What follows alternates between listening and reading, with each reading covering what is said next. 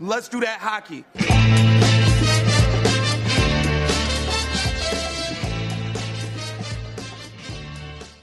Hey everybody, welcome to Dobber Prospects Radio episode 124 and the second in the series of NHL entry draft coverage. So this episode is coming to you from the draft floor on round one. I had a chance to chat with my buddy Brock Otten, the director of scouting from the Keens and get his uh, quick thought on how the first round panned out. And we had a chat uh, that follows up the previous episode on Shane Wright. So a little bit more Shane Wright talk for you coming up from the draft from McKeen's Brock Otten. Enjoy. Brock Otten. All right, so coming at you from the draft floor with McKeen's director of scouting, Brock Otten. Brock, it's been a pretty uh, pretty eventful draft. I wouldn't say predictable. What's your uh, initial or overall take so far? Yeah, I think it's kind of been in the middle. Like I think the beginning of the draft definitely uh, shook things up a little bit with Shane Wright falling to Seattle at four. While a lot of the names have kind of been what we sort of expected, there haven't been too many crazy surprises with people jumping in in the first.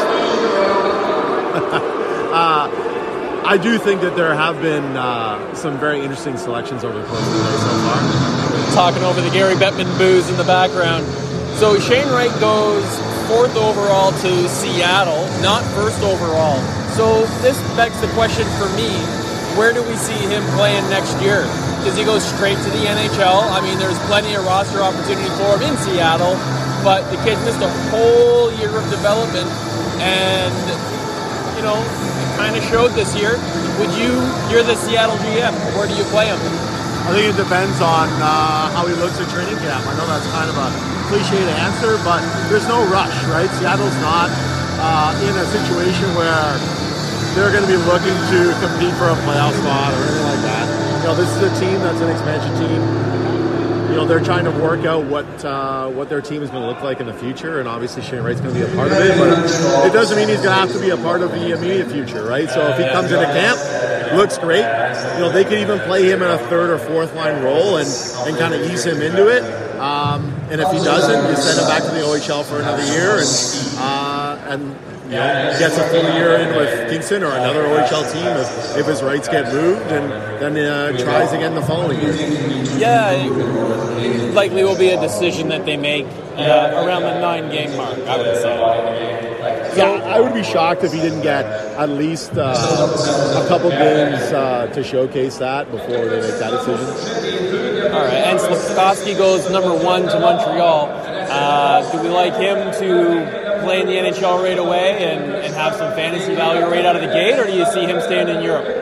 I think he, uh, I think he plays in the NHL next year. Yeah. I, don't, I don't think many players in this class were NHL ready, and I do think that Slav was definitely one of them. Uh, and I think we'll see him at, at, the very least playing like a, a third line role for the Canadiens next year. All right. Well, we're about one minute away from Tampa Bay making the, uh, I think they're picking 30th or 31st here. Uh, my prediction for them is Jagger Firkus. Do you like that, that prediction as well?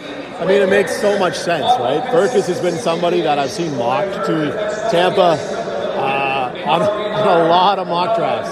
And it makes perfect sense because he's got the type of skill set that that team seems to really covet and, and seems to really develop well, right?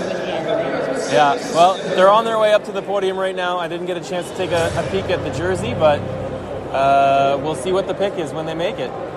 Thanks, Brock. Welcome.